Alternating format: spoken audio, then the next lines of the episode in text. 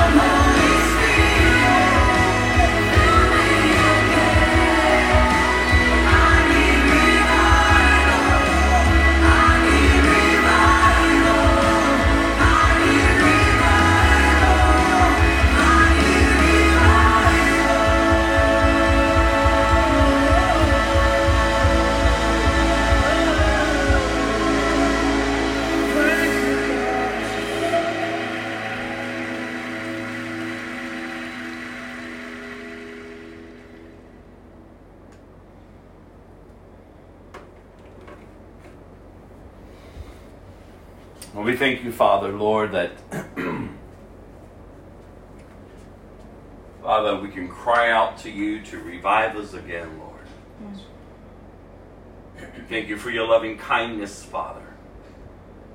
And we know that your love endures forever. So, Father, we ask even now, Lord, as we are gathering together, Lord, to hear from you, to open up your word, Father, God, that you, Holy Spirit, would search us. Father, that you would reveal any wicked way within us. And that you would lead us, Father, to repentance. That we may re- be revived. Lord, that we may be refreshed and renewed. And that you would give us a greater hunger and a thirst for righteousness for your name's sake. We pray for those, God, who who don't who don't know you, Father, that today would be the day of salvation, Father. God, that you would open up their deaf ears and their eyes, God, that they may see and know that you are God and God alone. So come, Father, have your way among us and in us and through us. So ultimately, God, we will go forth declaring the goodness of our God, the gospel of Jesus Christ, that many would come to the saving knowledge of you, Lord. And it's in Jesus' name I pray. Amen. Amen. All right, well, good morning. The third R for this year release, the act of setting free or letting go. So here's some quotes I've been sharing with you since January. The first one Getting over a painful experience is much like crossing monkey bars. You have to let go at some point in order to move forward. The second one, decisions sometimes prove to be the hardest to make, especially when it's a choice between where you should be and where you really want to be. Third one, let your life, let God have your life. He could do more with it than you can. It hurts to let go, but sometimes it hurts more to hold on. Let go of the past so that God can open the door to your future. When you finally let go, something better comes along. And then finally, to heal your wound, you need to stop touching it. Release, the act of setting free or letting go. The three R's I've been trying to encourage us this year repent, resolve, and release. In hopes that we would mature, that again, by the end of this year, we can look back and we can see some progression because that's the Christian life, is maturing. It's maturing. It's not staying bound. It's not staying trapped. It's not remaining enslaved. But there's freedom that comes from those who are in Christ Jesus. The Bible says, He who the Son sets free is free indeed. So let's look at some scriptures that help us to gain this understanding of what it is to release. So, Proverbs 4, verse 25 through 27 look straight ahead, fix your eyes on what lies before you, mark out a straight path for your feet, stay on the safe path, don't get sidetracked, keep your feet from following evil. To release, the act of setting free or letting go. It's a whole new way of living, you all as a Christian, we recognize, and hopefully we recognize by now, that this new life is not done in our own strength. It is only done through the empowerment of the Holy Spirit. And you only receive the Holy Spirit once you come to the saving knowledge of Jesus Christ. Apart from the Holy Spirit, it's nothing but religious works, exhausting yourself, trying to be good. But when you truly understand who Christ is, when you truly come to that place of surrender and then fully receiving the Holy Spirit, then you understand what it means to release, to let go. Some relationships, some things, every some some stuff, like things have just got to go because the more you hold on to it, the more they deter you from who you truly are and have been called to be. You see, God has planned you, God has purposed you. You're not a you're not an accident. No, you were, and I keep encouraging us, you were meant for today. You were meant for this generation. As long as you have breath in your body, you're not to be living it in a selfish way. For me, myself, and I. No, no. You're you're you're meant far for something far more greater than just your temporal needs. You were purposed for eternity. God, the Bible says that God has prepared good works for you to do. He's the one that formed you. He's the one that fashioned you. He's the one that brought you forth from your mother's womb. And He knows the plans that He has for you plans to prosper you and not to harm you, plans to give you a hope and a future. You see, there's good news each and every single day when you're in Christ because it's, it's not it's not your life is not based on your circumstances. No your life is based on truth. There's value that you understand that there is you're you're you're of worth. And you just don't freely just give yourself to anyone or to anything to try to feel valued because you already know that you're valued above all things because God has been pleased to reveal himself to you through his son Jesus you're no longer stuck on the temporalness of this life. No, your eyes are now lifted up. and though we are behind enemy lines, we live not burdened. No, we have been a liberated people. And in this freedom that we have found in Christ, it prompts us as the Spirit leads us to go forth behind enemy lines, announcing the truth to others who are held captive. So, this is the good news, you all. God is pleased to draw us to Himself, to lead us to repentance, to fill us with this Holy Spirit, that then we resolve, we make up our mind to move forward, not in and of our own strength, but empowered by the Holy Spirit. And as we're moving forward, things are being let go. This is release, you all. There's things in your life that has held that have held you back from what God has called you to, and we've got to get to a place of maturity where we are letting them go. That we are totally surrendering everything to the Lord. And so listen again to Proverbs 4, verse 25 through 27. Look straight ahead, because again, last week, and, and we've been talking, but last week I really focused on it, is the application of the Word of God. Do you know what it means to apply the Word of God? Are you discipled in that understanding that you're just not a hearer, but that the Word of God is active in your life? So, what does it mean to release for a Christian? Well, keep your eyes focused ahead. Look straight ahead. Fix your eyes on what lies before you. Mark out a straight path for your feet. Stay on the safe path. Don't get sidetracked. Keep your feet from following evil. And so listen to Ephesians 4 31 through 32. Here's something else. Get rid of all bitterness, rage, anger, harsh words, and slander, as well as all types of evil behavior. Instead, be kind to one another, tender hearted, forgiving one another, just as God through Christ has forgiven you. This is how a Christian is to be living. These, these, aren't just words to hear. No, these are words to apply. So, how are you doing? With bitterness, with rage, with anger, with harsh words, with slander, as well as all types of evil behavior. You know, the importance of, of, of, of this truth is, is not to keep you oppressed, but to liberate you. When I see these things active in my life, it's not for me to beat myself up and pull away from God and pull away from the church. No, that's when I need to run to God. That's when I need to get into fellowship so that I can have accountability, so that there's growth in my life, that I can seek prayer, that I can seek forgiveness, that I can be a transparent with what's going on in my life. Because what you face doesn't have to continue to define you. God is more concerned with your heart, as we were talking about on Friday night, than changing your circumstances. Your circumstances will eventually change if your heart is transformed. And that is the key to, to the freedom that is found in Christ.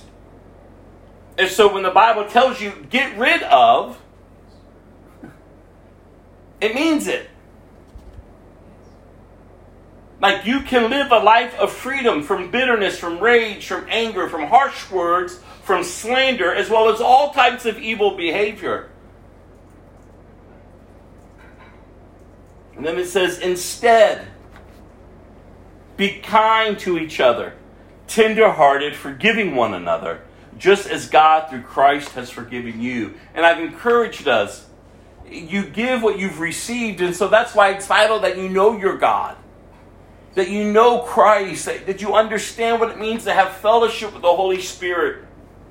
That you understand when the Bible says that as a Christian, you're to consider others, think of others before you think of yourself. That's how you're maturing. So when you see selfishness, when you see that these desires are ruling you, that's when you realize, okay, wait a minute. That is rebellion. That's that old nature. And so you have to remind yourself I can choose to move in that nature, but why would I? Because I'm in agreement with the Lord. And the Word of God says that I have nailed that nature, that old man, that old woman to his cross. You see, do you understand what it means to be in Christ? Because when you have this knowledge, you're not going to settle just for the scraps that are on the ground. Oh no. There's so much more to your Christian faith than just showing up to church. It is, it is who you are, it is everything about you now. And so there is a way in which you were called to live, but we have to understand that the world is not going to promote this way of living. The world is not going to promote that which is right. that which is true, that which is honest and loving. And that's the most craziest thing. But yet when you when your eyes are open and you understand the spiritual element of this all, that again we're not wrestling with flesh and blood, but we're wrestling with rulers and principalities in the air and the darkness. It's a whole way of living when your eyes have been opened to this truth. There's a way in which you submit yourself to God and then you resist the enemy and he has to flee. And so when you feel the old nature, because remember that old nature, yet though it is dead, you're dead to it because you're alive in Christ. The Bible says that the spirit and the flesh, they war against each other. That battle is not finally over until you take your last breath. But until then, you better remain alert. You better remain steadfast. Every day you open your eyes. You better realize wait a minute, there are forces that are out to contend against me. There are forces that are within my old self that will love nothing more than to have an opportunity. But we must consider ourselves what? Dead and alive in Christ. Oh, there's a way that you ought to start speaking now. There's a way that you ought to start acting now. And again, not everyone is going to applaud it. Not everyone is going to be in your corner to live for Christ. But that's okay. You trust Christ. You honor Christ. You live for Christ because ultimately, for eternity, you're in Christ. And so there's hope for today for a believer. But yet there's a way to live. Listen to Philippians 3, verse 12 through 14. I don't mean to say that I have already achieved these things or that I have already reached perfection, but I press on to possess that perfection for which Christ Jesus first possessed me.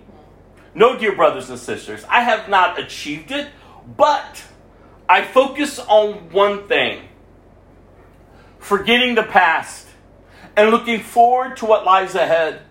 I press on to reach the end of the race and receive the heavenly prize for which God, through Christ Jesus, is calling us. Think about that. I mean, this is Paul. He says, I haven't reached perfection, but this one thing I do. I forget what's behind and I press on to what's ahead. Listen, I press on to reach the end of the race and receive the heavenly prize to which God, through Christ Jesus, is calling us. Job 17, verse 9 The righteous keep moving forward, and those with clean hands become, I love this, stronger and stronger. Are you going to fail? Yes. Are you going to sin? Yes. Are you going to go through periods of time where you're going to question God and doubt God and feel like you're all alone in the valley? Yes. But guess what? Those times are the times that should draw you ever closer to God. So keep moving forward. Don't give up. Don't give in. Don't turn back. No, keep pressing on. Keep pressing on because your feelings are not to define you. Your emotions, your insecurities, and all this other crap is not to define you. It's not to control you. That's why I love when I, when the first time years ago, when I was reading through scriptures and the book of Genesis said, sin is crouching at your door. I remember reading that for the first time and my ears perking up. And it says, its desire is to master you, but you must master it. Sin is crouching at your door, and its desire is to master you, but you must master it. Oh God, how do I master it? In and of myself, I can't. In and of myself, I know what I will do. You see, that's just the reality, you all. That's why there's nothing to hide. That's why the shame and the guilt and the weird things that we do when we fall, when we sin. Listen, we, we, we just got to stop it. Because in and of ourselves, we know what we would do. I'm not going to be shocked by what you're captivated by and what you're entrapped by. You are, you are not to be shocked by what others or myself or anyone else may come and expose us to, to us. It doesn't matter because in and of ourselves, any of us could find ourselves there. That's the sin nature. It is a complete rebellion towards God. It is that nature that holds its fist up against God, and it's in that nature that finds all these faults with God. It's that nature that desires death. And that's what most people are controlled by.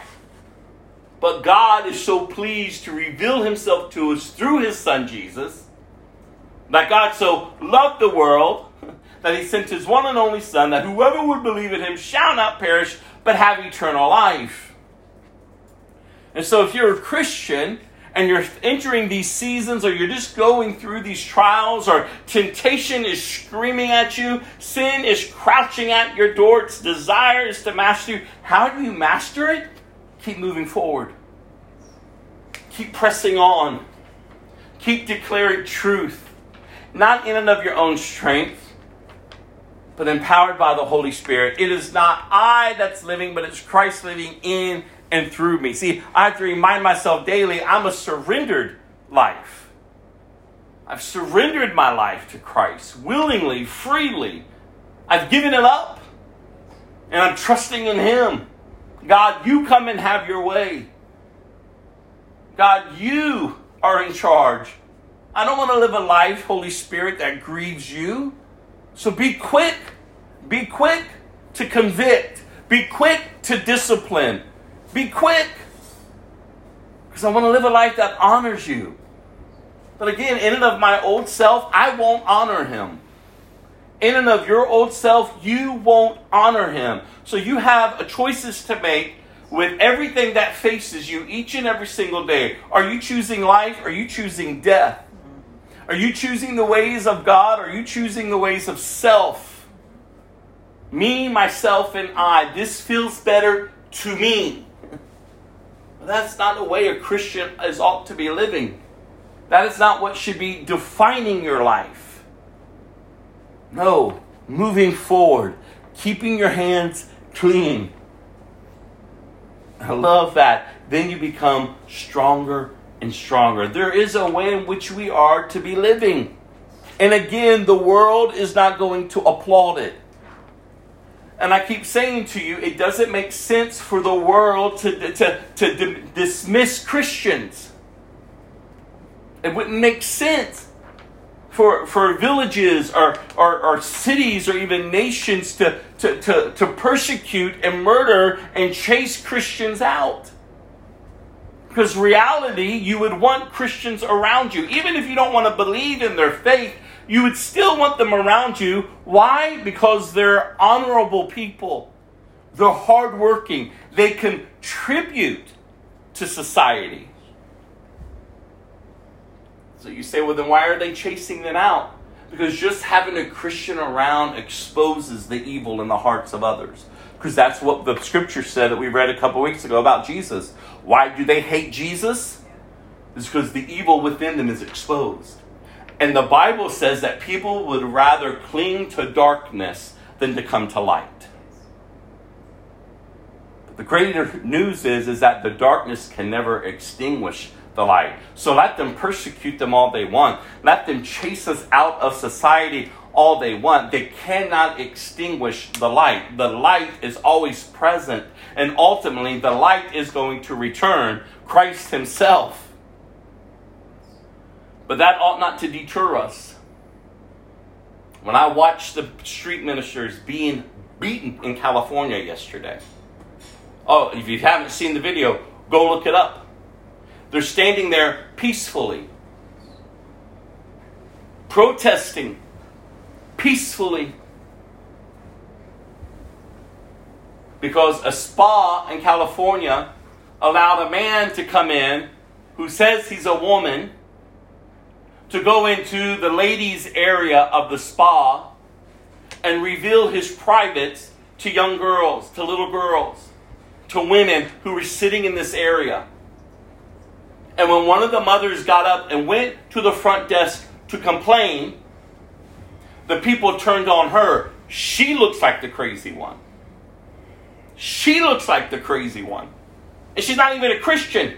She's just a woman, again, who is not a Christian, but who says, wait a minute, you have a man in the area with my little girls, and his penis is out, and he's showing it to everyone. And all the manager could do was say, well, he identifies as a woman. And she's like, I don't care what he identifies with, he has the sexual organs of a man. She's the one that looks crazy. And so you had some Christians, you had some preachers, street preachers out there holding a protest peacefully. And they were beaten yesterday by these other protesters. And I go, wow. See, everyone has a right to, to, to, to declare what they want to declare, but let people of faith stand up and begin to speak or to silently hold signs. And they beat this one preacher with a skateboard, bashed his head in. And I go, wow. You see, the world doesn't want to know truth. And it's getting crazier, you all. I, I keep telling you all. And again, it's not to drive you to the point of anger or, you know, craziness. But I'm hoping it'll drive you to your knees to say, oh God, wait a minute. Your word has exposed all of this. We have been told all of this has to happen. And now it's happening. So, what are you doing with it? What are we as a church doing with the truth being exposed to us? For far too long, we've gathered together. We've heard truth. We've, we've heard the word. We've heard of the days of the return of Christ. And yet, what are we doing now when we actually see the signs right before us? Right before us. And it's not just here and there, no, it's every single day. Hour by hour, it's getting darker. And I've been telling you for almost, at least for at least a few years. Listen, the next big thing that's coming to the scene is pedophilia. The normalization of grown adults having sex with children. And I don't know what you've done when I've said that to you. You think, oh, that man is crazy. But I'm telling you, you see it. It's been building. It's been building. And now we're in a part of a generation where that now is the desire to make norm. That's going to be the norm now. And you have you don't have Christian people announcing this now. You have secular people announcing this. You have actors now voicing their concern. They're not Christians. They're voicing their concerns. Wait a minute. what is Hollywood doing? We are normalizing sex with children. Their agenda is to push pedophilia. These are these are actors. Again, they're not Christians, but they are seeing what is taking place and they are being they're exposing it and now they are being attacked brutally on Twitter. They're being shunned by Hollywood because they're giving a voice to the voiceless. Like things are escalating. Things are getting darker and darker and darker. But again, it's not for us to retreat. It's not for us to go out there and start bashing people over the heads either. It's not for us to go out and start acting like fools. No, there's a way in which we are called to live, and that's why I keep encouraging us, and that's why I keep saying I don't think the church has done what it ought to be doing to prepare us for the days in which we are in and which we are heading to. Could you imagine the normalization of grown adults having ch- sex with children? And instead of calling it what it is, they're calling it adult love. This is where we're heading. This is what's going on.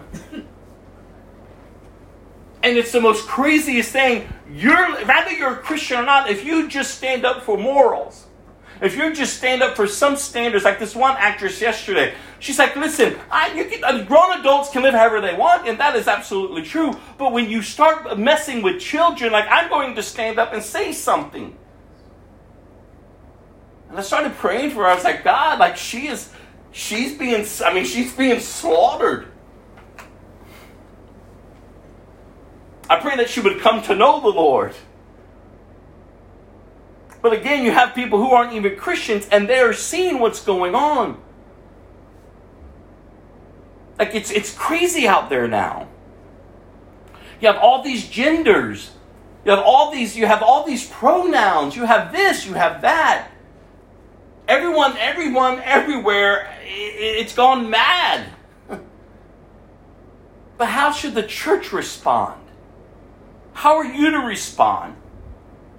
Day in and day out. Love the Lord your God with all of your heart, with all of your soul, with all of your mind, with all of your body, and with all of your strength. Love the Lord your God. Because in that you will be transformed. And in that transformation, you will begin to live in a way that honors God. And as you're honoring God, you will begin to live a way that you would think of others before you think of yourself. And you would begin to, to understand the importance of holding up a standard and not caving down or giving in. You would continue to live in a way that allows your life to mature and to grow as you look for what's ahead and not just for the temporalness of this life that is right before you. You will understand that you are behind enemy lines, and greater is he that is within you than he that is within this world. And you would understand that yet though the world is growing darker, you're to be growing brighter. God, how can I make a difference? How can I impact those that are around me? I may not be able to reach the world, but God, how can I reach my family? How can I reach my office? How can I reach my neighborhood? How can I reach my community? How can I just go out and be different? How can I go out and just honor you and love you and serve you and serve others? Even though I know just living in a right manner is could ultimately cost me my life because the world's not going to respect it. Because again, you just having a standard of morals, the world will look down on you. You're the one with the problem. I posted last night about the young boy James for the past four years we've been praying for. He's a young boy a young boy that even psychologists have said, listen, he's not transgender. Like prominent psychologists who has sat down with this young boy has said, wait a minute, he's not classified as one who struggles with being a transgender. And you say, okay, well, what's the issue? His mother, since his birth, because she wanted a boy and a girl, she ended up with two boys. And so she looks at little James and says, oh, he's a girl. And since he was young, she classified him as a girl. She dresses him like a girl, calls him a girl.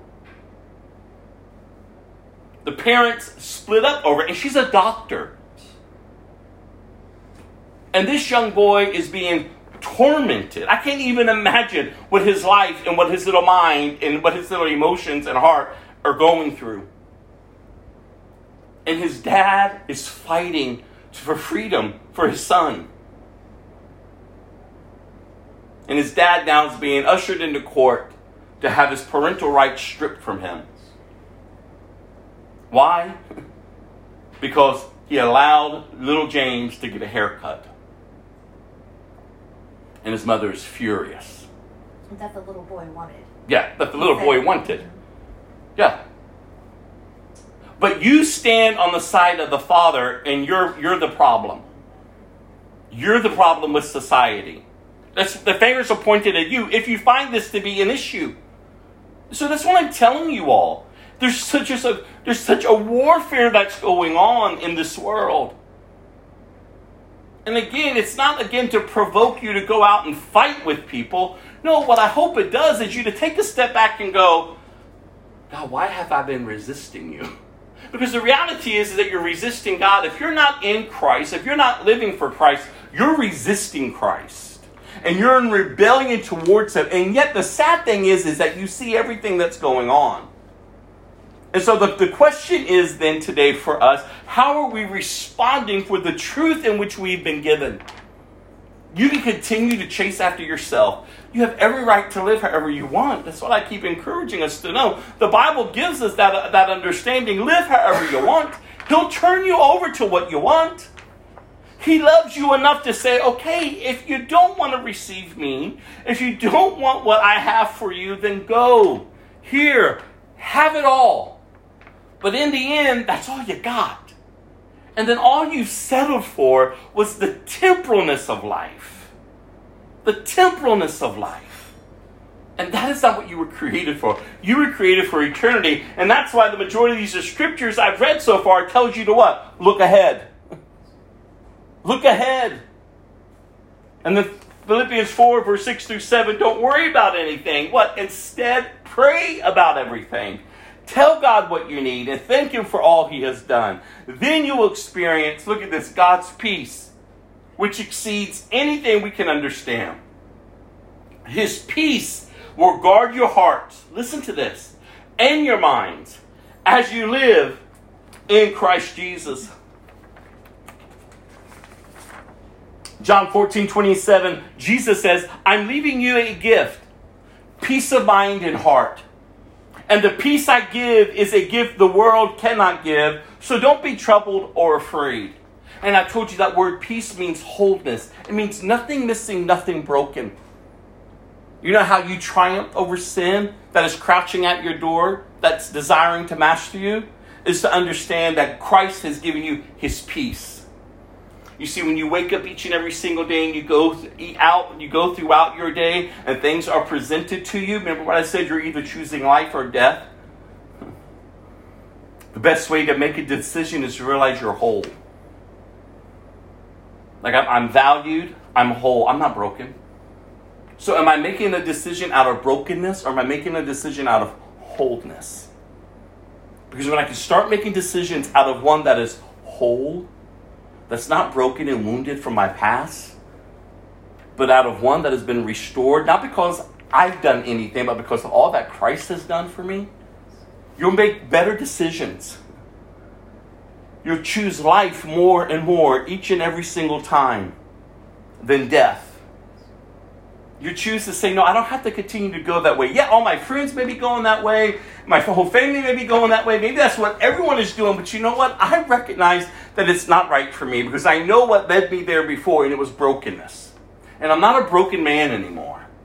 I refuse to remain broken just because the majority of the people I hang out with are broken. No, no, no. I'm whole and I can choose to live different, and I can choose to, to be an example for them. Not to put them down, not to think I'm better than them, but that I can be an example for them. That they would begin to see that there's something different about me, and it's not because of anything that I have done, but it's because of the one in whom I serve. And I can show them there's a different way to live as a Christian than just my church attendance. You know, like my life has been actually altered by my confession and my belief that Jesus is the Son of God and that He is risen from the dead. Matthew 11, verse 28 through 30, then Jesus said, Come to me, all who are weary and carry a heavy burden. And look at this, I will give you rest. Take my yoke upon you. Let me teach you because I am humble and gentle at heart, and you will find rest for your souls. For my yoke is easy to bear, and the burden I give you is light. And that's what I've always told you. If you see a Christian life as one of a burden, then you don't know Christ. You don't know Christ. There is a joy that comes from the knowledge of Christ. There is hope that comes when you are saved and you have been born again of a new nature. In this world, you will have trouble. But Jesus says, Be of good cheer. I've already overcame the world. You see, there's a way in which you can live in the brokenness and the darkness of this world with your head up. There's a way in which you can live that you can walk upright amongst a crooked and wicked, perverse generation. You do not have to get tainted. You can live. And you can have hope. Even if they strip everything away from you, it does not matter. Because again, your life is no longer consumed by your circumstances. Your relationship with God is not based on your circumstances. Okay, if my circumstances are okay, then I'm okay with God. Oh, no, no, no. You're okay with God because of Jesus and Jesus alone. So even if your circumstances never change and your life is quote unquote, from the look of others, miserable, because you shouldn't see your life miserable, even if your circumstances aren't changing, because there's a hope that you have that is greater than your circumstances. And each and every single day, you can get up and you can live. And that's why I keep reminding you about these women in India who live in the trash dump, filth. Pounds and, I mean, just mounds and mounds and mounds of just filth they live in. They create their homes. In India, they are the lowest of the lowest of the lowest of the lowest. Society says you have no hope of ever changing. You're of no value. You're of no worth. And yet the missionaries have gone in and they've told and they've shared of Jesus. And women's lives are being impacted by the hope of Jesus. And the Spirit of God draws them to truth. So you don't come to Jesus on your own. It's a prompting of the Spirit of God. God is pleased to, to draw you to Himself, to lead you to repentance. These women are repenting for their sins, for their rebellion towards God, for their worships of idols. And all of a sudden, their lives begin to change. Not their circumstances, their lives. As I said earlier, God is more concerned with your heart. He's more concerned of tra- trans- transforming your heart than your situation. And now these women are transformed. They are new creations. And you know what they get up? And if you heard me tell their testimony before, and I'll continue to tell it until I die, do you know what they get up every day? They don't get up complaining about their circumstances. They don't look around and see what they see, that everything that you should scream at them, you are of no value. Oh, no, no. You know what they get up every day now? With hope. And they take their little brooms and they sweep up the little trash area. They, they, they get it organized and they have it set to invite other women in so they can tell them about Jesus, the hope and the value that you can have in Christ. That these circumstances in which we find ourselves in, there's something greater and someone greater. This is how they live. This is how they live. And now now now they've expanded just from their little area of the trash dump to going out of the trash dump. And now these other people that are in India see these women come out of the trash dump with their heads up, with some sort of, of, of worth within them. And you know what they're doing with these other people in India? They're impacting other areas in India now with the gospel. Because these people know where these women came from and what on earth are they coming out for? And they're risking their lives to do it. They will be slaughtered, they would be raped, they would be brutally beaten and chased back into that dump. But yet they will get up each and every single day, trusting in Jesus. Trusting in Jesus. That's what I'm telling y'all. If you're not reading other testimonies, if you're not seeking what it truly means to live a Christian life, you're missing it. If your Christian life is just how you've seen your mother live it, your father live it, your granny live it, this person live it, or that person live, living it, you're missing it. God has so much more for you to truly understand who He is and the difference that you ought to be making each and every single day. So what? You may not be that little Indian woman, but you are individually created for who you are to impact who you are around. So who are you impacting with the with the truth that you know about Jesus? Because John 8:36 says, "So if the Son sets you free, you are truly free." See, that's what it is. It's all about freedom. And yet, though our nation today celebrates freedom, and that's great, I praise God for our nation. Even though in the nature, in the culture today, this nation is it is what it is, and people see it for how it is. But the reality is, it is a great nation, and this nation has done great things. Yes, have we had our issues? Of course, just like with any other nation.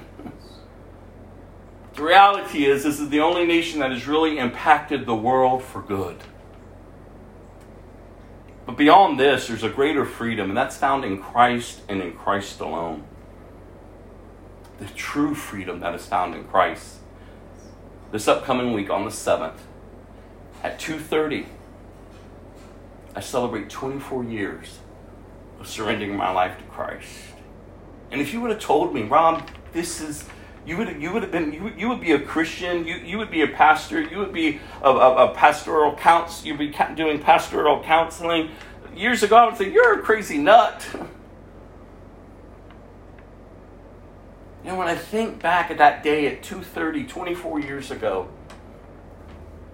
and I think about being on my knees, locked in my room, crying out to God, feeling like I was losing my freaking mind, asking Him to speak to me.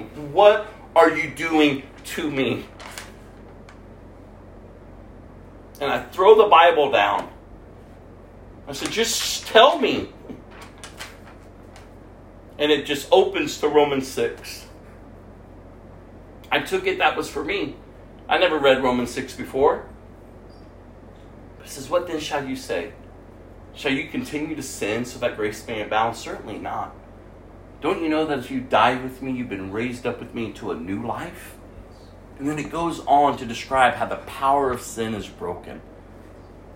It goes on to declare that the wages of sin is death, but the free gift of God is eternal life through Jesus Christ. And I had no Christians around me, you all. I had no church I was attending. I didn't hate my life. I mean, that's the reality. I didn't hate my life at all. I was okay with being who I was. Even though the culture at that time, it wasn't accepting to be gay. I was on I was on the forefront of the mission to promote it and to live it and to have it normalized. Since the age of 16, having to cross the picket lines, to cross the KKK lines just to get into the bar, having to be spat upon and yelled at and called crazy stuff the majority of my life, being told how my, the majority of my life of how much God hated me and hating him back. But the reality is it just it wasn't it just wasn't the homosexuality that was an issue with God, it was my very being. It is your very being. It is that nature that we're all born into. Sin. Complete rebellion towards God. God just wasn't looking at Rob Farrell and wanting to say, poof, I don't want him to be a homosexual anymore. No, no, no. What he was looking at was like, Rob Farrell, you need to die to self and be born again. It's the very nature, it's the very essence, it's the very core of who we are. That's why I haven't used the platform to be the ex gay person.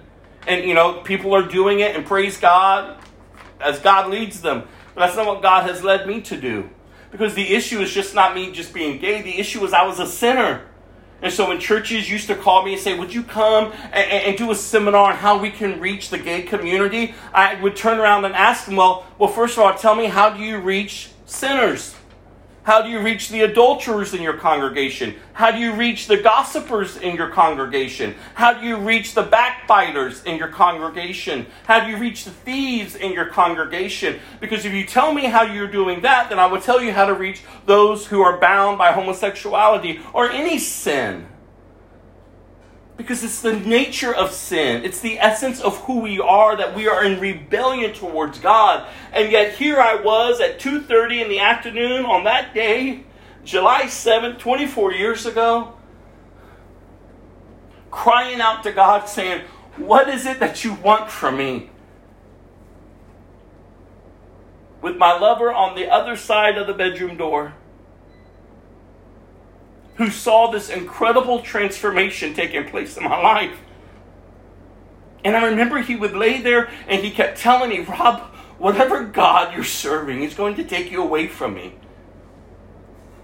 And for months, or for almost a year, I would tell him, Oh, that's crazy. God's okay with me. He created me this way. And he's like, No, like, I can fight you if it was another man. I can even fight for you if it was a woman. but I don't know how to fight this God. He's doing something in your life because you're changing. And when I finally got up off my knees, but before I got up from my knees, I begged God, please, God, let me have this, let me try this, let me do this, let me do that. And God's like, no, no, no, it's all or nothing. And if you've heard me tell it before, when I got up from that ground, I felt as if things were falling off of me. Chunks of just junk just falling off of me. And for the first time in my life, for the first time in my life, I was free. I can't explain it. I was free. I knew I was free. I didn't know where I was going or what would end up with my life. But I knew I found the one that authored my life. And so when I opened the door and Rich stood there and he says, You're leaving. And I'm like, Yeah. I to him now. I didn't know how I was to live. I didn't know what was to do. I told you before when I would go to churches and try to share with them what was happening, they told me to leave. For the first few churches I went to, I was told, oh, you'll be of the devil. You'll come in here and you'll pervert the men of the church. You'll end up sleeping with everyone. You know, just crazy stuff. I even went to, to an ex gay ministry that was horrific. I told you I sat there in the darkened room with all these other men and there was no freedom. It was the most weirdest feeling I ever felt. I remember walking out and saying, God, if that's if that's it, oh, then wait a minute, we got an issue. Like the first few years of my Christian life were hell. And I told you, I fought with God. I blamed God. I cursed at God. I threw my fist up at God. I told God, I didn't ask for you. I wasn't looking for you. I was totally fine where I was. So I went out that night and did crazy stuff and crazy stuff and crazy stuff because I told him, I'll show you. You're not in control of me. And the next day he spoke so gently to my very being. Did you find what you were looking for? Oh, God. So I'm not telling you when you come to Christ that everything just becomes this beautiful, you know, reality. But what I am telling you is when you cling to Him, He holds you. You will grow, you will mature, you will repent, you will resolve, you will release.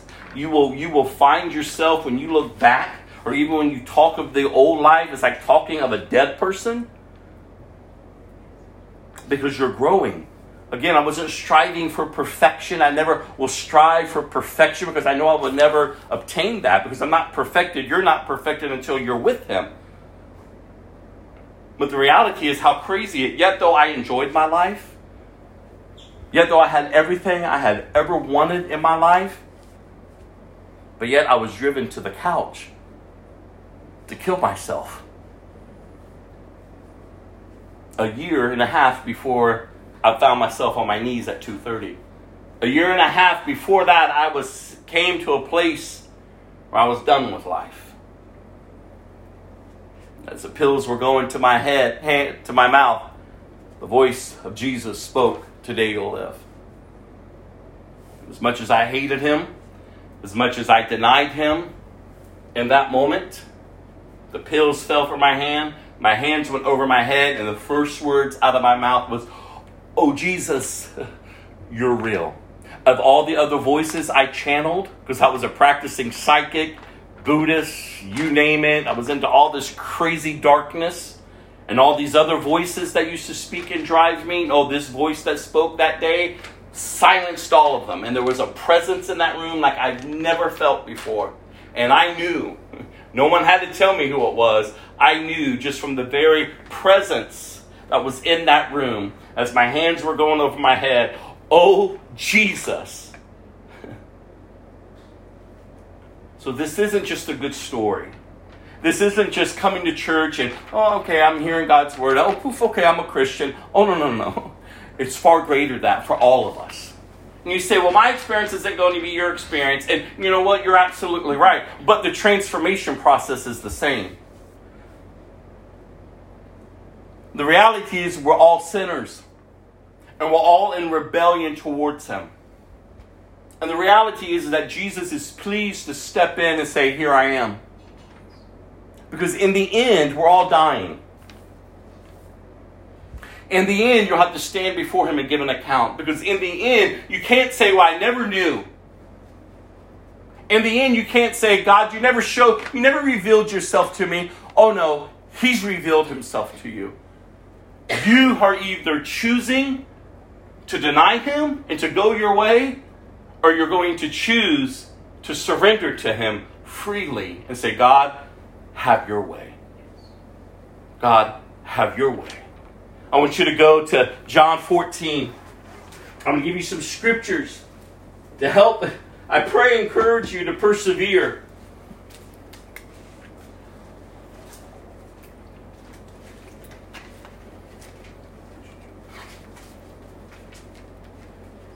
John 14, verse 15.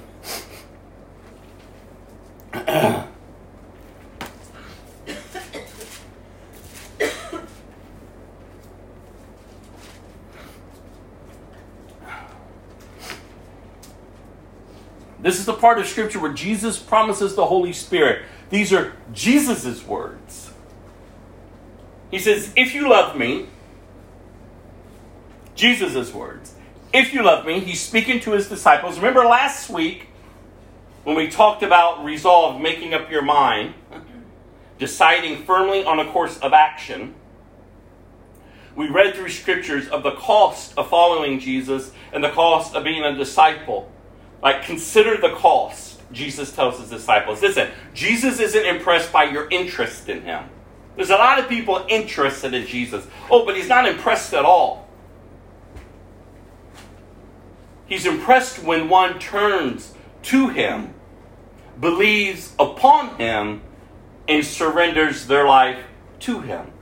Because it's his kingdom that he's come to announce. It's, it's his kingdom. So he says, if you love me, look at this, obey my commandments. He doesn't say, if you love me, continue to do what you want and I understand. I'll dumb down my message and make it easy and simple and plain for you. Just adopt me into your life. Just add me onto your life. And listen, we'll get along. That's not what he's saying here. He's saying obey. Like if you love me, you will obey. And it's not a forced obedience. Listen, I'm not forced to love Christ. I had to make up my mind.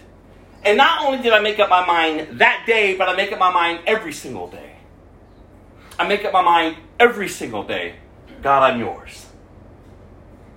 God, I'm yours. God, I'm surrendered to you. And the same question I asked then is what I ask now. How am I to live? How do I live now? Because again, I know how I would live. I know what I would do. I know what my nature craves and wants. I know what my brokenness would lead me to. I know what it would do.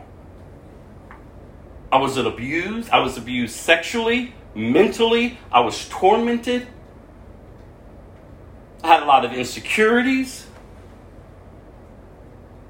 I know how I would live if I was in control.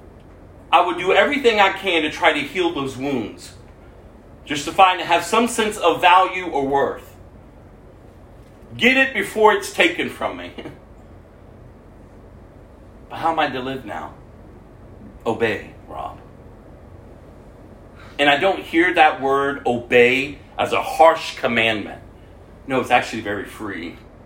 Yes. Why? Because I love him. Jesus says, If you love me, obey my commandments. And I will ask the Father, and he will give you another advocate who will never leave you. He is the Holy Spirit who leads you into all truth. The world cannot receive him because it isn't looking for him and doesn't recognize him. But you know him because he lives with you now and later will be in you. No, I will not abandon you as orphans. I will come to you. Soon the world will no longer see me, but you will see me. Since I live, you also will live. When I am raised to life again, you will know that I am in my Father, and you are in me, and I am in you. Those are my those who accept my commandments and obey them are the ones who love me.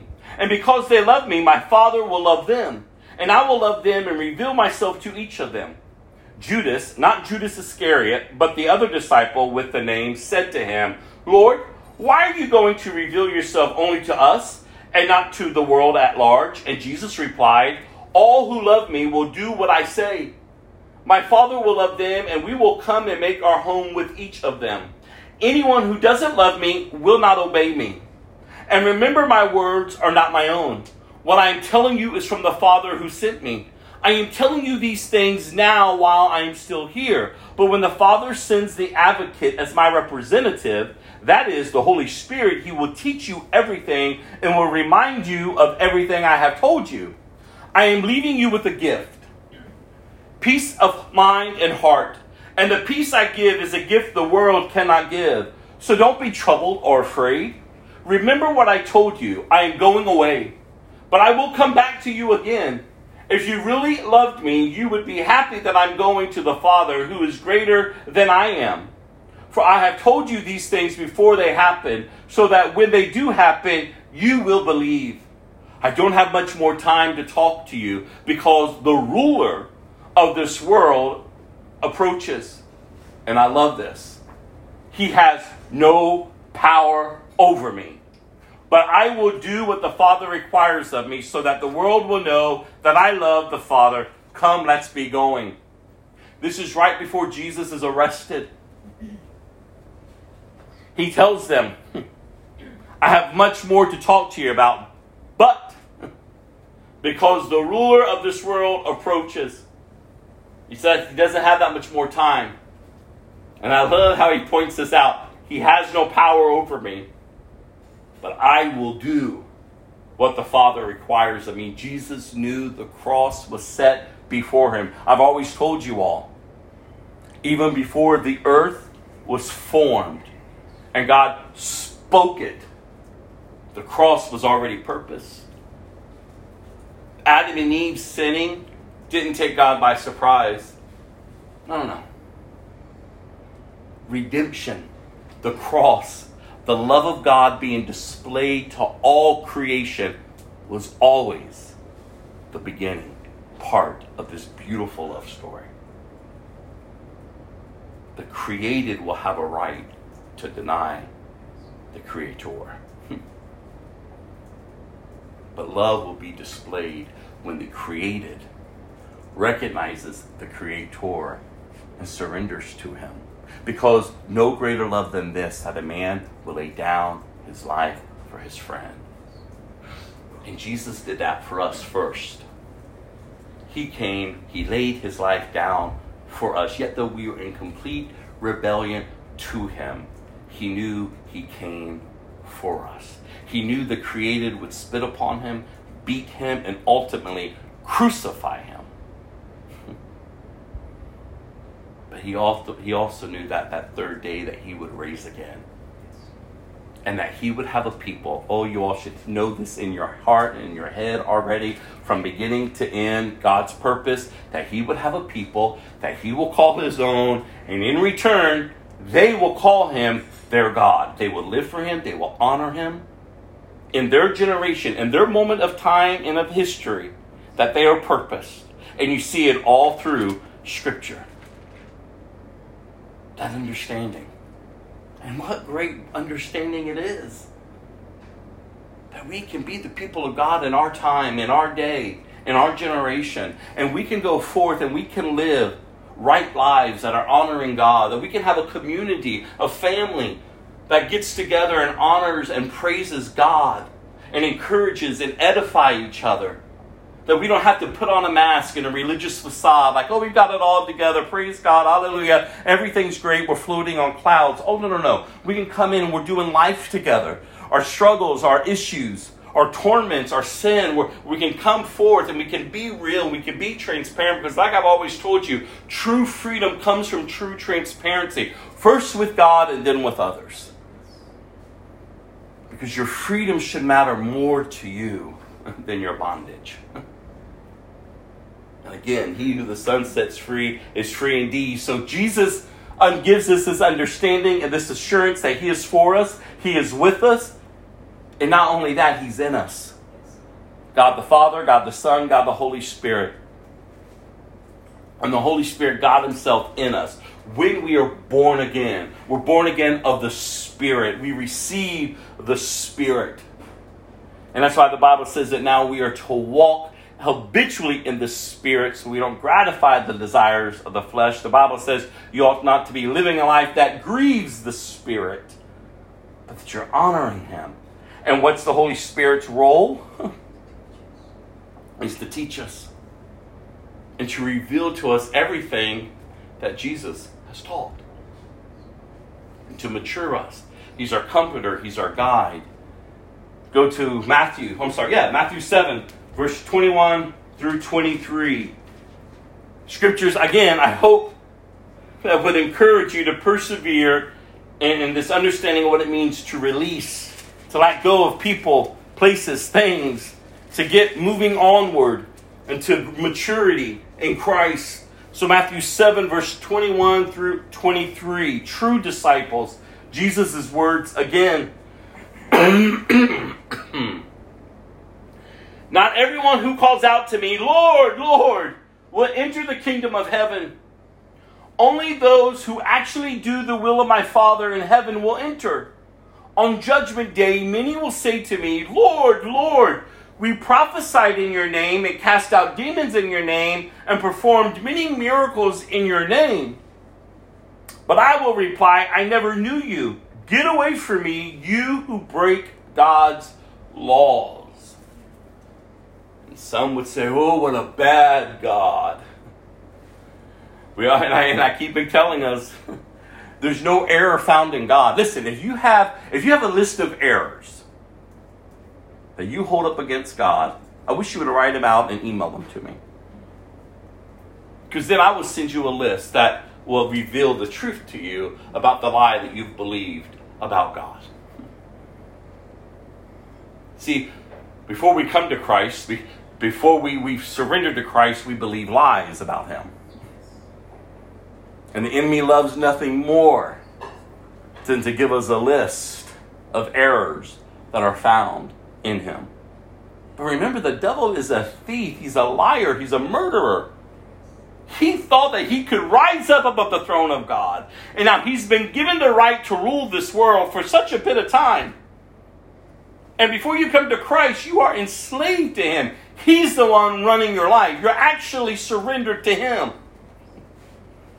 But you can be liberated from that control if you would just turn to Jesus and receive him. And here's the truth there's a lot of religious people claiming the name of Jesus. But when they stand before him, he's going to say, I don't know you. You kept living for yourself.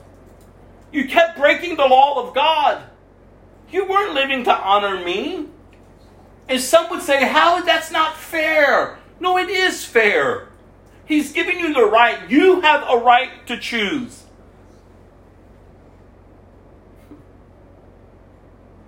Love him or deny him. And oh, how I pray that you would choose to love him. I don't know how to love him. Just begin with that truth. I don't know how, God, but I want to. I believe. I believe. That's, that's how simple it is.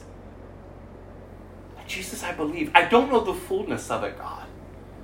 God, I believe that you have been so gracious and kind to show yourself to me.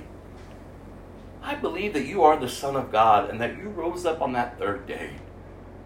And the Bible says if that truly is your belief, and that's what you confess, that you're born again of the Spirit, you've received now God in you.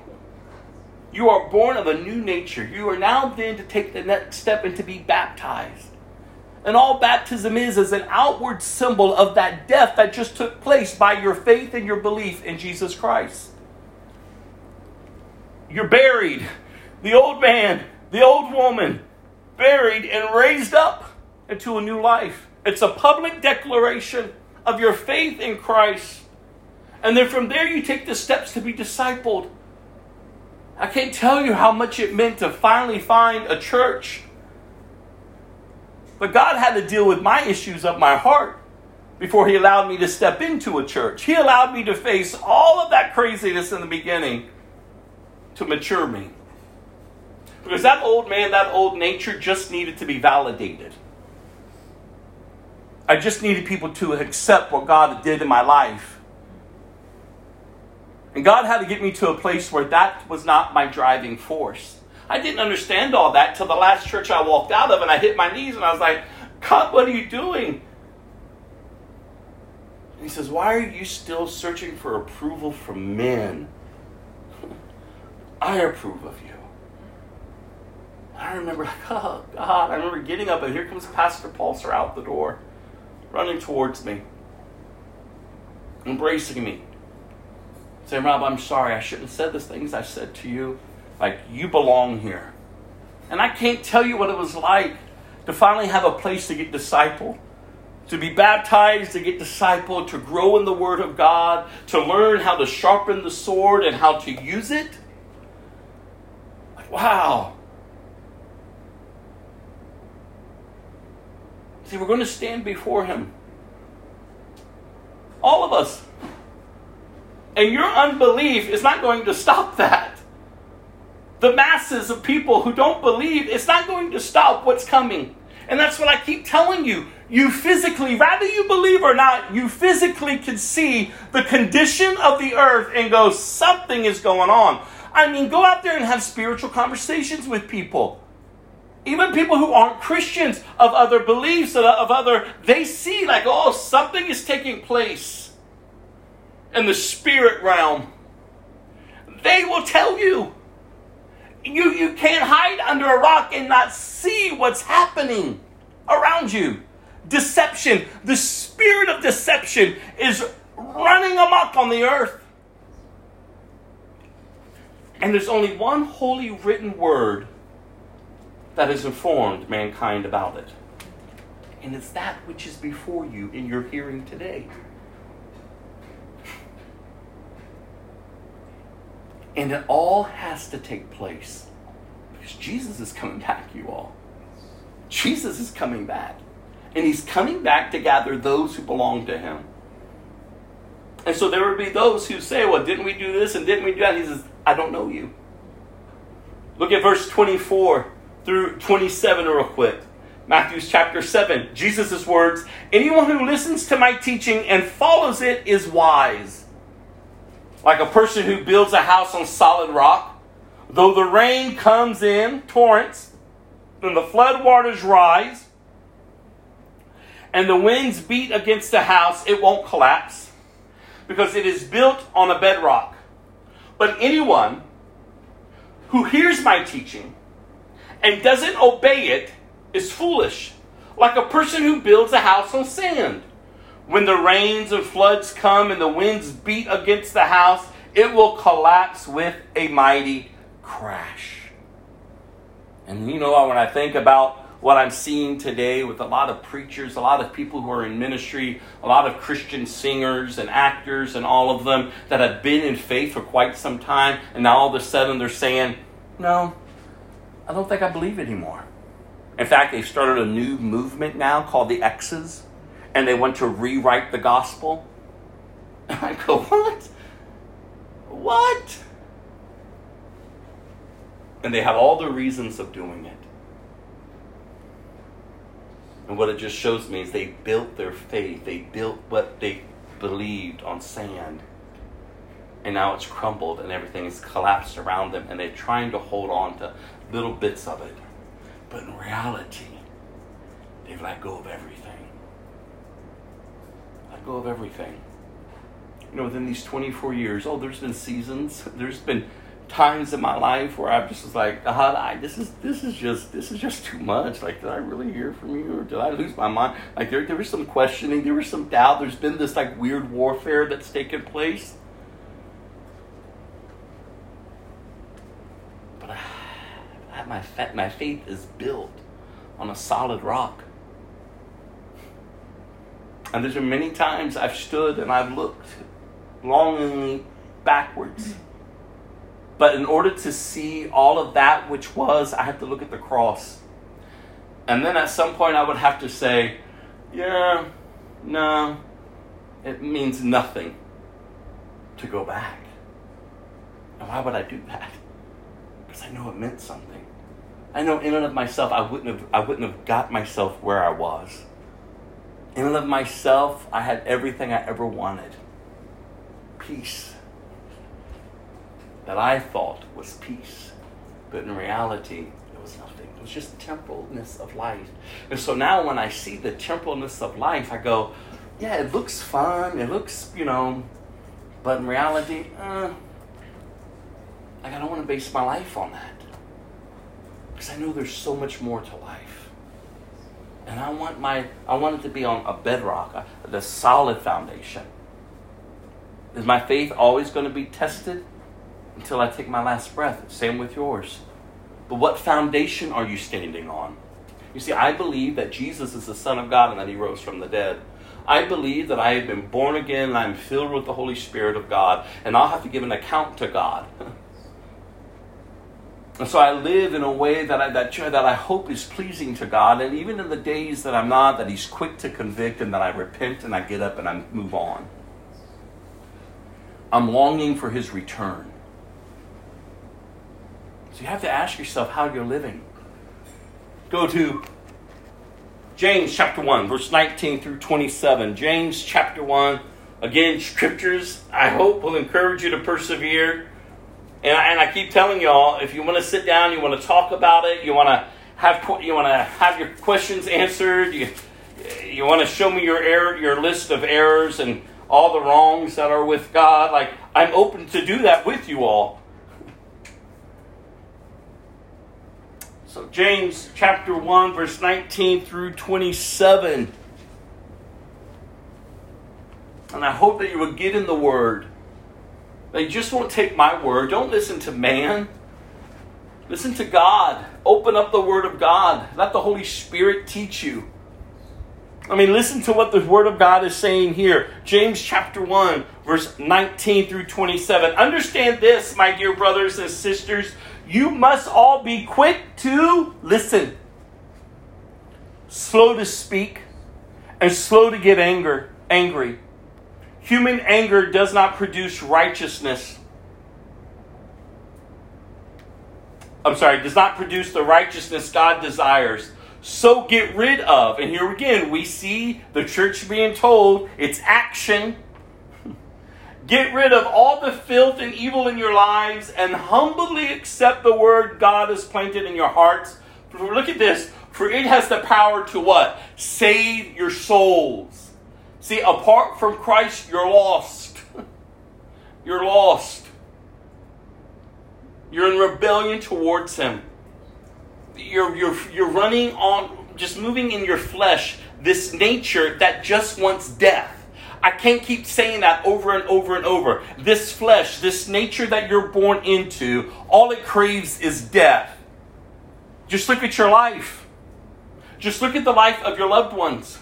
Just look at reality. Look at the earth. What is it doing? It's all decaying, it's all dying. And it's dragging us to the very things that are presented to us that's killing us. And yet it's under the control of the evil one. But God so loved us that he sent Jesus in. And Jesus stripped the enemy of his power. And with that power being stripped, and as Jesus rose from the grave, he defeated sin and death. So we no longer have to be a slave to it. We've been freed, you all. He goes on here, but just don't listen to God's word. You must do what it says. Otherwise, you are only fooling yourselves. For if you listen to the word and don't obey it, it is like glancing at your face in a mirror. You see yourself, walk away, and forget what you look like. But if you look carefully into the perfect law that sets you free, and if you do what it says and you don't forget what you heard, then God will bless you for doing it. For if you claim to be religious but don't control your tongue, you're only fooling yourselves, and your religion is worthless. Pure and genuine religion in the sight of God the Father means caring for the orphans and widows in their distress and refusing to let the world corrupt you. This is the Word of God, you all. This is the standard that is set for us. But what are we hearing the majority of our time in our generation? Especially from the religious who are controlling the institution of the church. They're rewriting God's Word. And I keep telling you, don't learn your theology from the devil. Don't learn your knowledge of God from those who don't even know God, yet though they think they're representing God. No. Know your God. That's why you know, you know for centuries the church has tried to keep the word of God from normal people, from the hands of people. They wanted the men of God to just to stand and teach. So they built a business off of it to control the people. And that's been from Jesus' day all the way through. And it will be until he returns. Don't get lost in the institution. Get found in Christ. Know Christ. Don't let what other religious people have done to you make you see God in error. They were the ones in error, not God. Right here. And that's what I've always told you. All of us can have a sad story about a church and a church experience. But that ought not to be defining your life. Christ is to define it. And there's a way in which you are to be living. And that's not only listening to God's word, but doing it. Go to 1 John.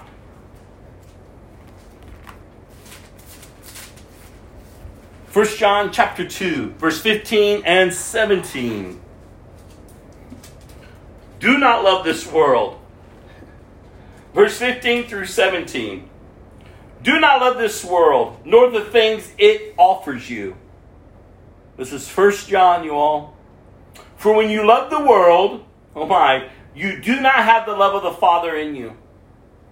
For the world offers only, look at this, a craving for physical pleasure, a craving for everything we see, and pride in our achievements and possessions.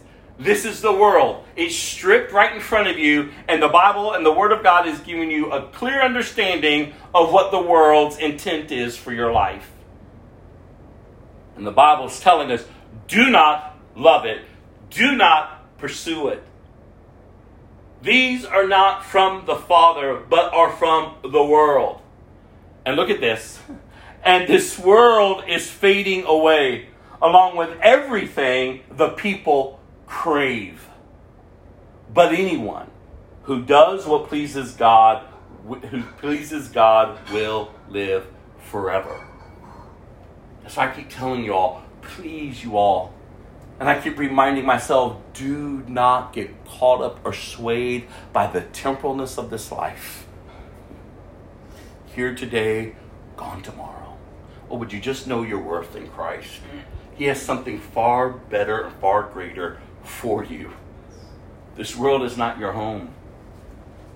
This world is not your home. Christ is returning, and we ought to be found in Christ, living for Christ, honoring Christ. Let's go to 1 Samuel chapter 14.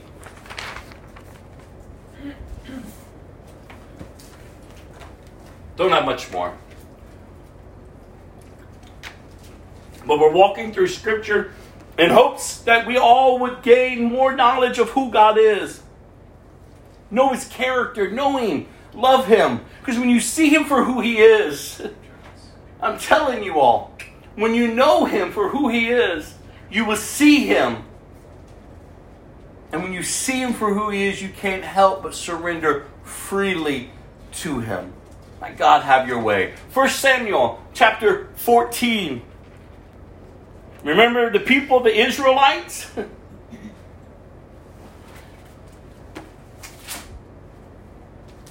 they were told, they were called out for God's purpose. They have gone through many different challenges and seasons. And they've been told not to look at the other nations, not to be impressed by what the other nations are doing. They were told to remain pure to God, to honor God. God was with them, God was their king.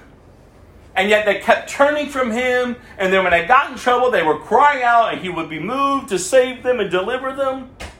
And now we're at a place where they've demanded a king. And do you remember? The issue, and the sin in that was that they wanted to be like the other nations. And they were not called to be like the other nations, they were God's people. But this didn't take God by surprise because remember, from the beginning, the Messiah, Jesus Christ, was purposed. So all of this has taken place, and that's why it's important to know and to read through the Old Testament and find Jesus in it. Everything's pointing to Jesus. Jesus will be the ultimate King of kings and Lord of lords. Jesus will come from the line of David, King David. But right now, King Saul has been selected. And in the beginning, Saul was humbled. But now we've seen that Saul has taken things into his own hands. Remember, he was facing a challenge. The Philistines, the great enemy, was surrounding him and his troops. He was waiting for the prophet to show up to, to do the sacrifices and worship unto God. But he got trouble because he, him and his army were scared. And so instead of waiting, he decided to take upon the priestly role and to offer the sacrifices. And just as he was finishing the prophet, Samuel shows up. It's like, what, do you, what have you done? And then he tries to justify it, and we're no different. Well, everyone was scared. So I figured it would be best to, to go ahead. No. No, you just dishonored God. And now your kingdom is going to be stripped from you. So this is where we find the people of Israel as we open up chapter 17. Now, Saul has a son named Jonathan. 14. Oh, 14. Saul has a son named Jonathan. And we've already heard about him before, and now we're going to read a little bit more about him. On one day, Jonathan said to his armor bearer, Come on, let's go over to where the Philistines have their outpost. But Jonathan did not tell his father what he was doing. And that's important to understand because Jonathan, somehow, some way, knew that he couldn't really trust in his father's leading, but he trusted in God's. And so we're going to see a, a different heart towards God. Saul was no longer trusting in God, Saul was trusting in himself. Jonathan was not putting his faith in his father, his faith was still in the Lord, the God of Israel. So meanwhile, Saul and his 600 men were camped out on the outskirts of Gibeah, around the pomegranate tree at Migron. Migron. Among Saul's men was Ahijah, the priest, who was wearing the ephod, the priestly vest. Ahijah, who was the son of Ichabod's brother Ahitub, son of Phinehas, son of Eli, the priest of the Lord, who had served at Shiloh. No one realized that Jonathan had left the Israelite camp. To reach the Philistine outpost, Jonathan had to go down between two rocky cliffs that were called Bozez and Seneh. The cliff on the north was in the front of Michmash, and the one on the south was in the front of Geba. Let's go across to the outpost of these pagans, Jonathan said to his armor bearer. Listen to this. Perhaps the Lord will help us. For nothing can hinder the Lord. So again, that shows you whose trust Jonathan was placing their hope in. He says he can win a battle whether he has many warriors or only a few. How awesome is that? Look at the faith of this young man. It's just him and his armor bearer going up against the enemy that is provoking all this fear into the army of Israel. And he just declared that he, the Lord, can win a battle whether he has many warriors or only a few. Do what you think is best, the armor bearer replied. I'm with you completely, whatever you decide. All right, then, Jonathan told him, we will cross over and let them see us. If they say to us, Stay where you are, or we'll kill you, then we will stop and not go up to them. But if they say, Come up and fight, then we will go up. That will be the Lord's sign that we that He will help us defeat them. When the Philistines saw them coming, they shouted, Look, the Hebrews are crawling out of their holes. Then the men from the outpost shouted at Jonathan, Come up here and we'll teach you a lesson. Come on, climb right behind me, Jonathan said to his armor bearer, for the Lord will help us defeat them. I'm telling you what faith we are reading about today. His faith in the Lord, he knew what God has done. And here he is moving forward with just his hope in God.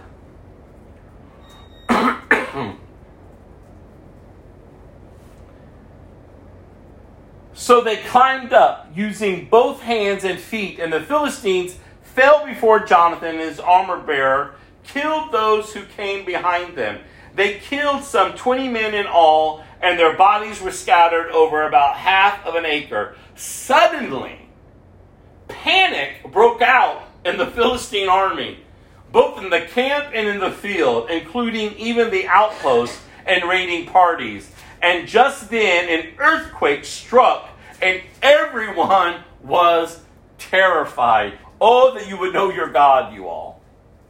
Oh, that you would see yet again the hand of God, the deliverance of God, that He's turned the enemy now against themselves. And two men, Jonathan, the one that trusted in God, has provoked all of this by trusting in God. Saul, Saul's lookouts in Gibeah of Benjamin saw a strange sight. Now all of a sudden, these other warriors see what's going on. The vast army of the Philistines began to melt away in every direction. Call the roll and find out who's missing, Saul ordered. And when they checked, they found that Jonathan and his armor bearer were gone. Then Saul shouted to Ahijah, Bring the ephod here. For at that time, Ahijah was wearing the ephod in front of the Israelites. But while Saul was talking to the priest, the confusion in the Philistine camp grew louder and louder. So Saul said to the priest, Never mind, let's get going. This Saul and all of his men rushed out to the battle and found the Philistines killing each, each other.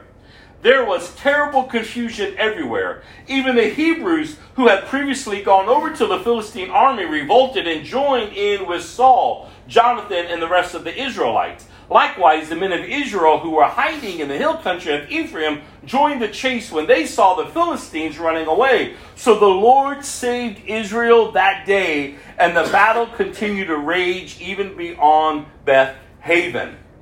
Now, the men of Israel were pressed to exhaustion that day because Saul, listen to this, had placed them under an oath, saying, Let a curse fall on anyone who eats before evening, before I have full revenge on my enemies. So no one ate anything all day, even though they had all found honeycomb on the ground in the forest. They didn't dare touch the honey because they all feared the oath they had taken. Now, what crazy leadership is that? That he would tell his army not to eat. He didn't call them to fast before the Lord. No, no, it was basically his command. He weakened his army out of his stupidity. But verse 27 But Jonathan had not heard his father's command. And he dipped the end of his stick into a piece of honeycomb and ate the honey. After he had eaten it, he felt refreshed. But one of the men saw him and said, Your father made the army take a strict oath that anyone who eats food today will be cursed. This is why everyone is so weary and faint. My father oh, has made trouble for us all, Jonathan exclaimed. A command like that only hurts us. See how refreshed I am now that I have eaten this little bit of honey? If the men had been allowed to eat freely from the food they have found among our enemies, think of how many more Philistines we could have killed. They chased and killed the Philistines all day from Michmash to Aijalon, growing more and more faint. That evening they rushed for battle, plundered and butchered the sheep, goats, cattle, and calves, but they ate them without draining the blood. Someone reported to Saul, Look, the men are sinning against the Lord by eating meat that still has blood in it. That is very wrong, Saul said. Find a large stone and roll it over here. Then he then go out among the troops and tell them, Bring the cattle, sheep, and goats here to me. Kill them here and drain the blood before you eat them. Do not sin against the Lord by eating meat with the blood still in it. So that night all the troops brought their animals and slaughtered them there. Then Saul built an altar to the Lord. It was the first of the altars he built to the Lord. Then Saul said, Let's chase the Philistines all night and plunder them until sunrise. Let's destroy every last one of them. His men replied, We'll do whatever you think is best. But the priest said, Let's ask God first. Saul said, Ask God. So we go after so so ask God, should we go after the Philistines? Will you help us defeat them? But God made no reply that day. Then Saul said to the leader, Something's wrong. I want all my army commanders to come here. We must find out what sin was committed today. I vow by the name of the Lord who rescued Israel that that sinner will surely die. Even if it's my own son Jonathan. But no one would tell him what the trouble was. Then Saul said, Jonathan and I will stand over here, and all of you stand over there. And the people responded to Saul, Whatever you think is best. Then Saul prayed, O Lord, God of Israel, show us who is guilty and who is innocent. Then they cast sacred lots, and Jonathan and Saul were chosen as the guilty ones, and the people were declared innocent.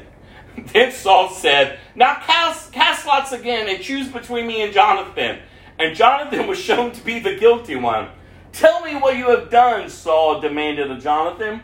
I tasted a little honey, Jonathan admitted. It was only a little bit by the end of my by the end of my stick. Does that deserve death? Yes, Jonathan, Saul said. You must die.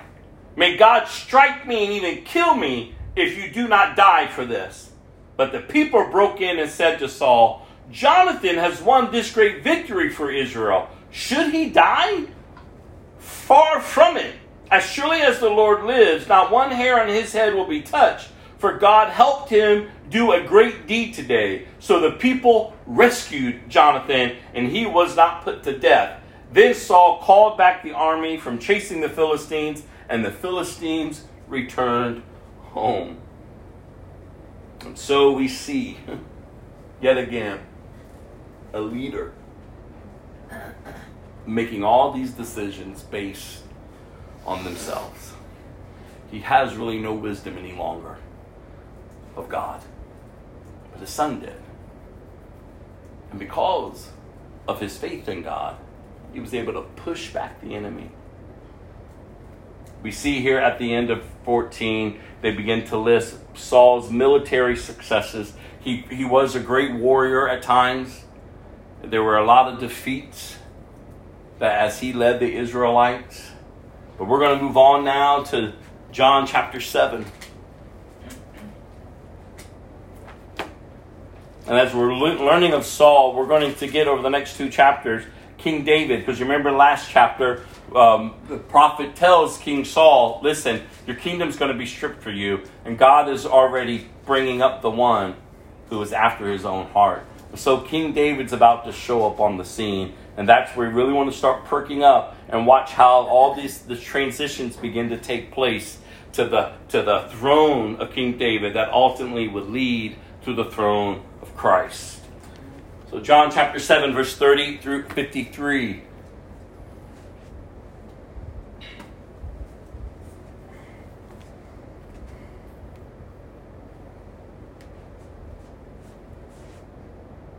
There it is. All right. Then the leaders tried to arrest him, being Jesus, but no one laid a hand on him because his time had not yet come. Many among the crowds at the temple believed in him. After all, they said, Would you expect the Messiah to do more miraculous signs than this man has done? When the Pharisees heard that the crowds were whispering such things, and the leading priests sent temple guards to arrest Jesus, but Jesus told them, I will be with you only a little longer. Then I will return to the one who sent me. You will search for me, but will not find me, and you cannot go where I am going. The Jewish leaders were puzzled by this statement. Where is he planning to go? They asked.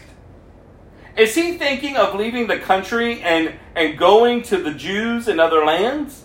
Maybe he will even teach the Greeks. What does he mean when he says, You will search me, you will search for me, but will not find me, and you cannot go where I'm going?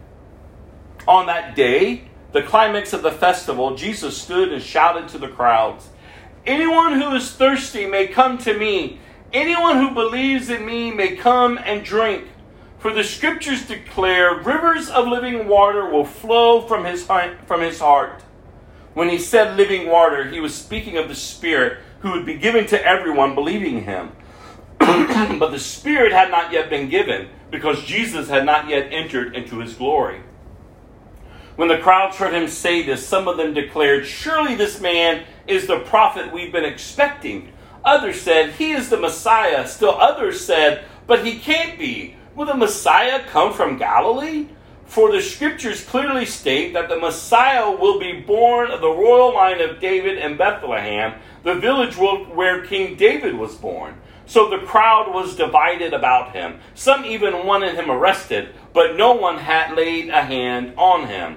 When the temple guards returned, without having arrested Jesus, the leading priests and Pharisees demanded, Why didn't you bring him in? We have never heard anyone speak like this, the guards responded. Have you been led astray too? The Pharisees mocked. Is there a single one of us, rulers or Pharisees, who believe in him? This foolish crowd follows him, but they are ignorant of the law. God's curse is on them. Then Nicodemus, the leader who had met with Jesus earlier, spoke up. Is it legal to convict a man before he is given a hearing? He asked. They replied, Are you from Galilee too? Search the scriptures and see for yourself. No prophet ever comes from Galilee. This is a mass confusion that's going on about Jesus. As it was then, so it is today. Get out there and talk with people. You will hear the most craziest things about Jesus. And that's why it is vital that you are rooted in Christ and that you know who He is. Jesus Himself turns to His disciples at one point and He says, Who do people say that I am? Well, some say you're Elijah, some say you're this, and some say you're that. But then He looks and He says, But who do you say that I am? And that is the key. Who do you say Jesus is? Because that is going to determine how your life will be lived for Him. Go to Psalm 109. Psalm 109.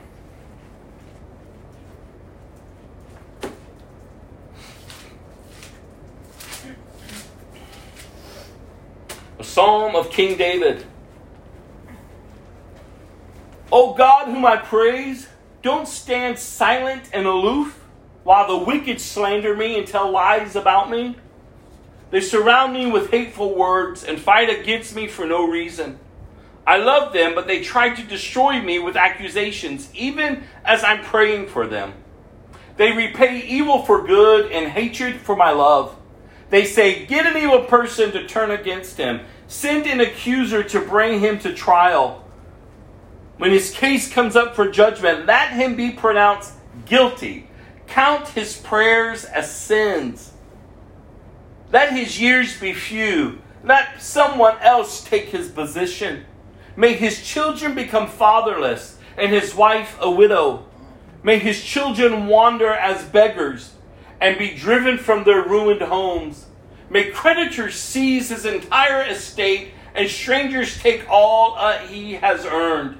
Let no one be kind to him. Let no one, my goodness, let no one pity his fatherless children. May all his offspring die. May his family's name be blotted out in the next generation. May the Lord never forget the sins of his fathers. May his mother's sins never be erased from the record. May the Lord always remember these sins and may, and may his name disappear from human memory. Listen, this is King David, you all. This is what people are saying about him. They hate King David, and for no reason at all. Just deception has ran through the land. And now they want him removed. And not only as you're reading, they just not want him removed, they want him blotted out. They want him to be in total disgrace. And not only him, his family. May the Lord always remember these sins, and may his name disappear from our human memory. For he refused all kindness to others, and he persecuted the poor and needy, and he hounded the brokenhearted to death, which he had never did. It was never been accounted that that's how David was. He loved to curse others, now you curse him. He never blessed others, now don't bless him. Cursing is, a nat- is, is as natural to him as his clothing, or the water he drinks, or rich, or the rich food he eats. Now may his curses return and cling to him like clothing. May they be tied around him like a belt. May those curses become the Lord's punishment for my accusers who speak evil of me. But deal with me, O sovereign Lord. Listen now to David's heart. But deal with me, O sovereign Lord, for the sake of your own reputation. Rescue me, because you are so faithful and good. For I am poor and needy, and my heart is full of pain. I am fading like a shadow at dusk. I am brushed off like a locust. My knees are weak from fasting, and my skin and, and, and I am skin and bones. I am a joke to people everywhere. When they see me, they shake their heads in scorn. Help me, O Lord my God. Save me because of your unfailing love. Let them see that this is your doing, that you yourselves have done it, Lord. Then let them curse me if they like, but you will bless me. When they attack me, they will be disgraced, but I, your servant, will go right on rejoicing. May my accusers be clothed with disgrace. May, they, may their humiliation cover them like a cloak. But I will give repeated thanks to the Lord, praising him to everyone. For he stands beside, beside the needy, ready to save them from those who condemn them. David knew his God, you all. David knew ultimately his hope was in the God of Israel. Go to Proverbs 15. Proverbs 15, 5 through 7. Here's some nuggets of wisdom I want to throw at you. Proverbs 15, 5 through 7. Only a fool despises a parent's discipline. Whoever learns from correction is wise. There is a treasure in the house of the godly, but the enemies of the wicked bring trouble. The lips of the wise give good advice. The heart of a fool has none to give. Oh, there's a way in which we are called to live. I'm going to end with a devotion that I read this morning that I wanted to share. And it's called Do You Truly Wish to Change? And it's based off 2 Corinthians 5, verse 17. Therefore, if anyone is in Christ, he is a new creation. The old has gone, the new has come. And this writer writes It seems as though everyone is hoping to do something one day. We all have the right to dream, but the tragedy is that so many dreams never become reality. And the same is true of our spiritual life as well. The church is filled with people who will live a more devoted life one day, who will pray more fervently, who will diligently study the Word of God, who will strive to be a better Christian one day, and sadly, one day never arrives. One of the challenges that you will face, one of the challenges you will have to face, is whether you truly want to change. There is a world of difference between a desire to change one day and, the, and, the, and to really change. The Lord never changes a person against his will. Before change can take place, there must be cooperation with the living Christ. He asks you to submit to His will before He can replace your old rigid life with your new life. The moment, the moment that you sincerely desire to change, the transformation begins. And what you once thought impossible becomes a glorious reality in the strength of Christ. I praise and I thank you, Heavenly Father, for the new life you've given me through Jesus Christ, my Savior. Oh, do we truly have a desire to change? I'm going to let the song play over us, and then I'll close us in prayer.